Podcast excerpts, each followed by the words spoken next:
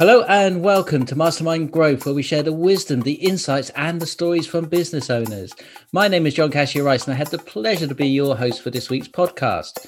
I'm your local Federation of Small Businesses membership advisor, meeting and supporting businesses from all industries.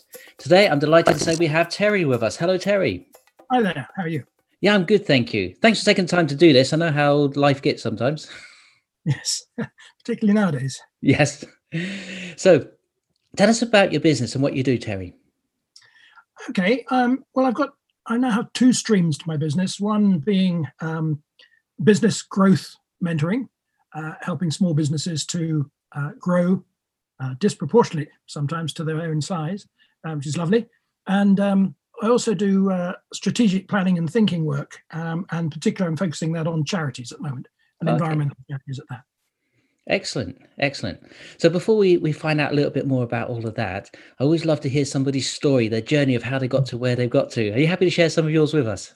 Yes, um, if you have 58 years. Um, yes, the the reason I'm where I am, I think, is from very, very long ago. Uh, I joined a youth organization, the Sea Cadets, and very rapidly found that I was, I enjoyed my, I enjoyed learning all the stuff about boats and rigging and stuff, but I also enjoy imparting it to others. So hence started a sort of a, a yearning for training and and helping people. Um, I went through the Navy for a while. I was there for nine years, and then um, started started selling uh, after I left the Navy, which was a good learning curve.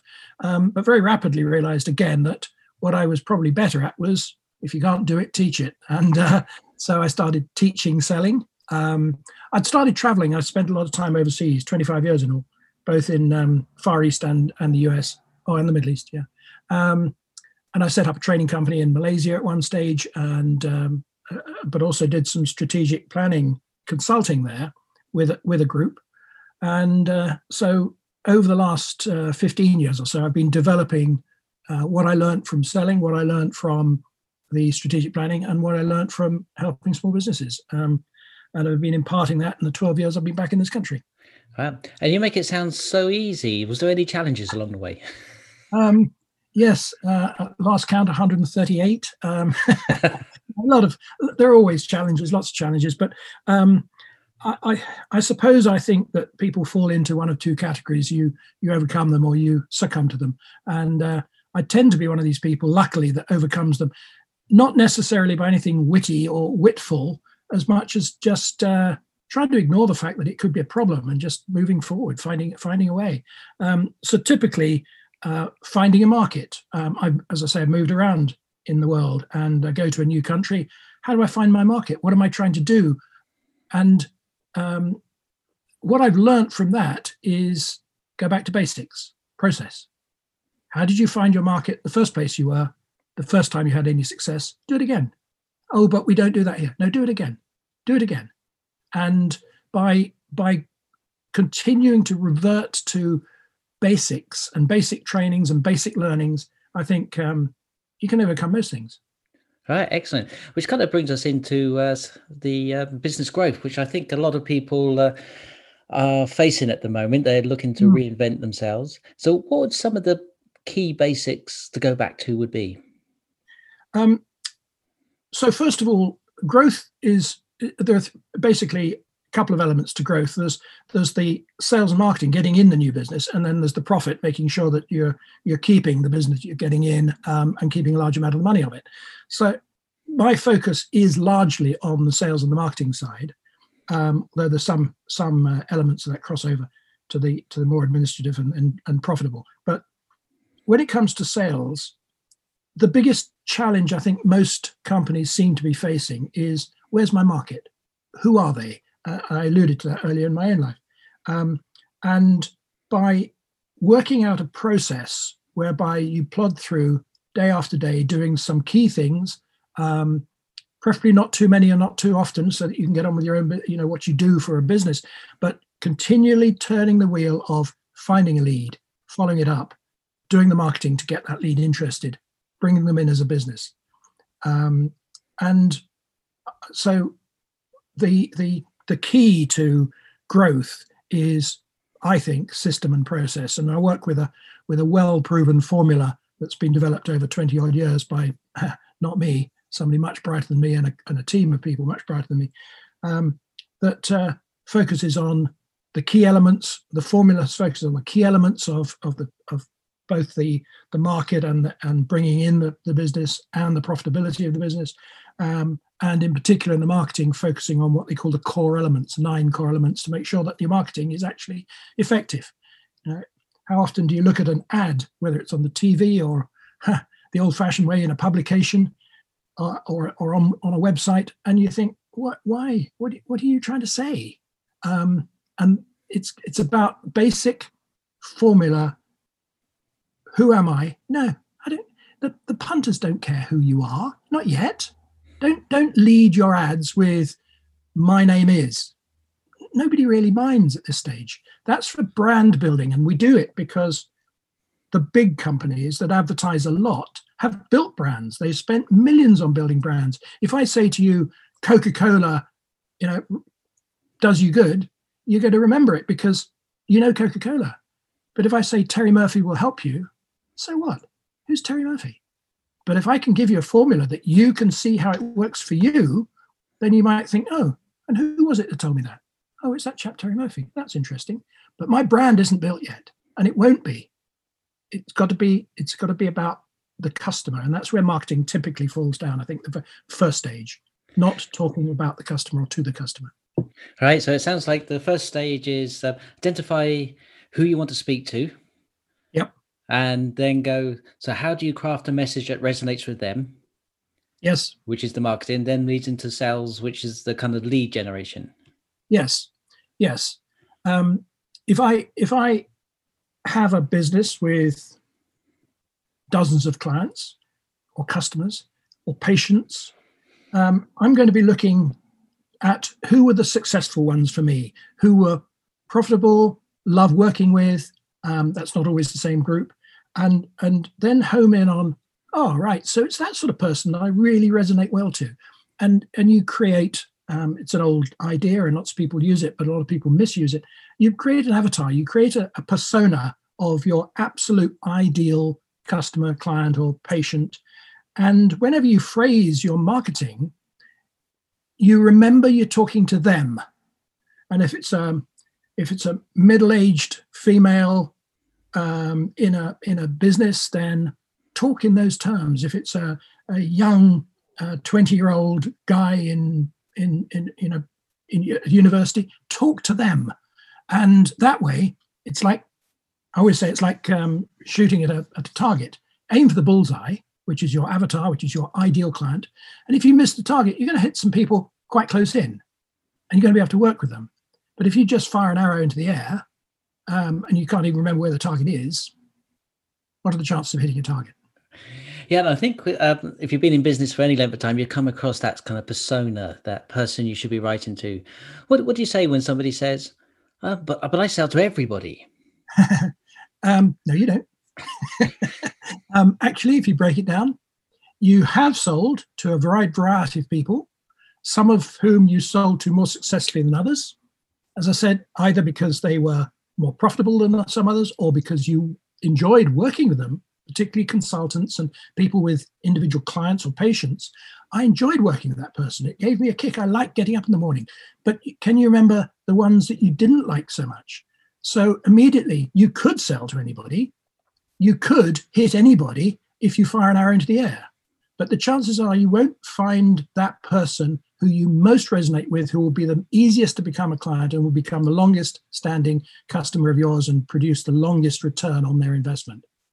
So I think one of the things I hear you saying is that is the profit part is really important for sure, but also your quality of business life is important. Yes, yes.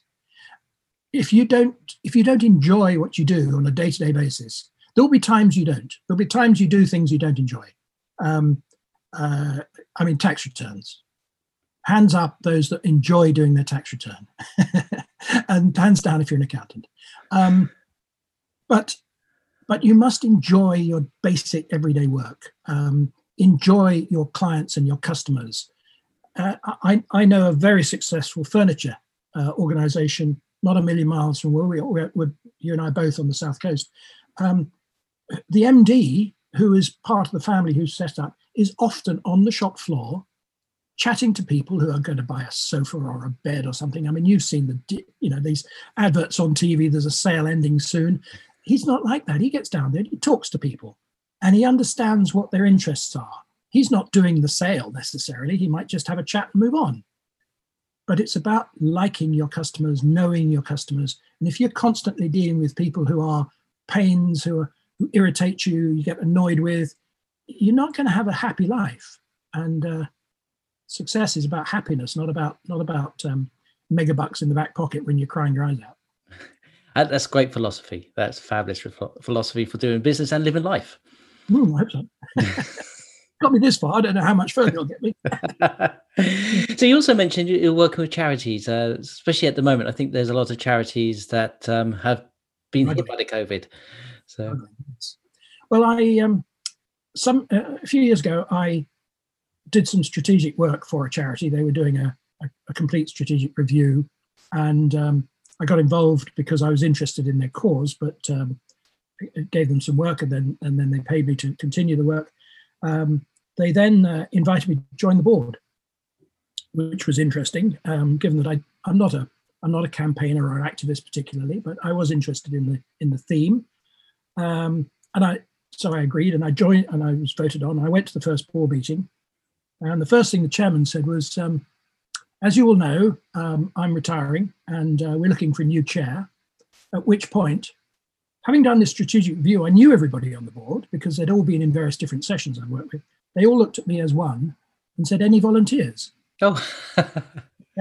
um, so, anyway, uh, that's the amusing part of the story. I, I, chaired the organization for a couple of years and um, it, it gave me a leaning, a, an interest, a, a, drive towards finding out more about, um, in particular, the planet, the environmental sector. I mean, how many of us watch David Attenborough, but do we do very much about it? Now, he's got huge following, but an awful lot of people just think, yeah, well, it's that's good. Well, I'll, I'll try not to, I'll try not to eat uh, any, um, whatever the thing is this week that's not nice. You know, yes. Get fair trade chocolate or whatever. But there are there's an awful lot of work to be done there. So that got me interested in environmental stuff. But it also got me interested in the fact that, as you say, charities, well, a lot of charities, if they were businesses, would be bankrupt. Mm. Um, it's only because of a, um, a thread of really compelling cause that people still give them money, despite the fact they're not necessarily using it brilliantly well. Um, and so when the money is not so readily available, they really struggle. Yes. Um, so part of my work is focused on trying to help them be more effective with the money that they have got and translating that into being a more compelling story for more people who are going to give the money. Yes. So there's a relationship there between businesses and charities as where about getting the message correct. Yes. Yes. So whereas um, in theory, my charity business is about strategic thinking and my um, commercial business is about small business growth, there's so much overlap. Um, uh, so it, it works rather nicely. And, uh, and I use the methodologies from both intertwined um, where, where, necessary. So Terry, if somebody's listening to this and they're, they're looking for a positive mindset to grow their business or they're looking to mm-hmm. make their money work for them in a charity and they would like to contact you and find out more about what you do, how would they do that? Um, well, I've got um, I've got two websites, uh, one for each of those sides of the business, um, and my my commercial business is called grasshoppersdon'twalk.com. Um, so you won't forget that. It's all one word. There's no no um, uh, you know punctuation obviously in it. So grasshoppersdon'twalk.com, and the uh, sorry, that's the charity side of the business. The commercial side of the business, small business, is business growth mentoring by tm.com. Um, those can be uh, those can be a first avenue. Um, I think uh, when you post this, you'll be able to put in a phone number as well. Perhaps people can contact me that way. By all means, um, be very happy to talk to um, talk to anybody about any aspect of what we've talked about today. Excellent. Yeah, we'll put all that details on our website so they can easily contact you. Well, thank you, Terry, for sh- sharing your passion, your story, and your tips into uh, business growth, sales, marketing, and charities. We covered so much in a short period of time. Right. Um, do you have time for three quick tips? Go for it. One, systemize the routines. Two, get excited about your business. Three, have a mirror. That means somebody you can reflect on. Might be a friend, might be a relative. It could be a coach or a mentor or or another business person you know. And a bonus one is if you have staff, customers come second. Love it. That's a great note to end the uh, podcast on. So, this has been a podcast by business owners for business owners. Until next time, see you soon. See you then, Terry. Thank you very much. Bye bye. The Federation of Small Businesses, with practical help for business owners such as 900 and counting contracts, letters, and guidance to run your business all in one place. Any questions? Contact me at john.cassidy-rice at fsb.org.uk.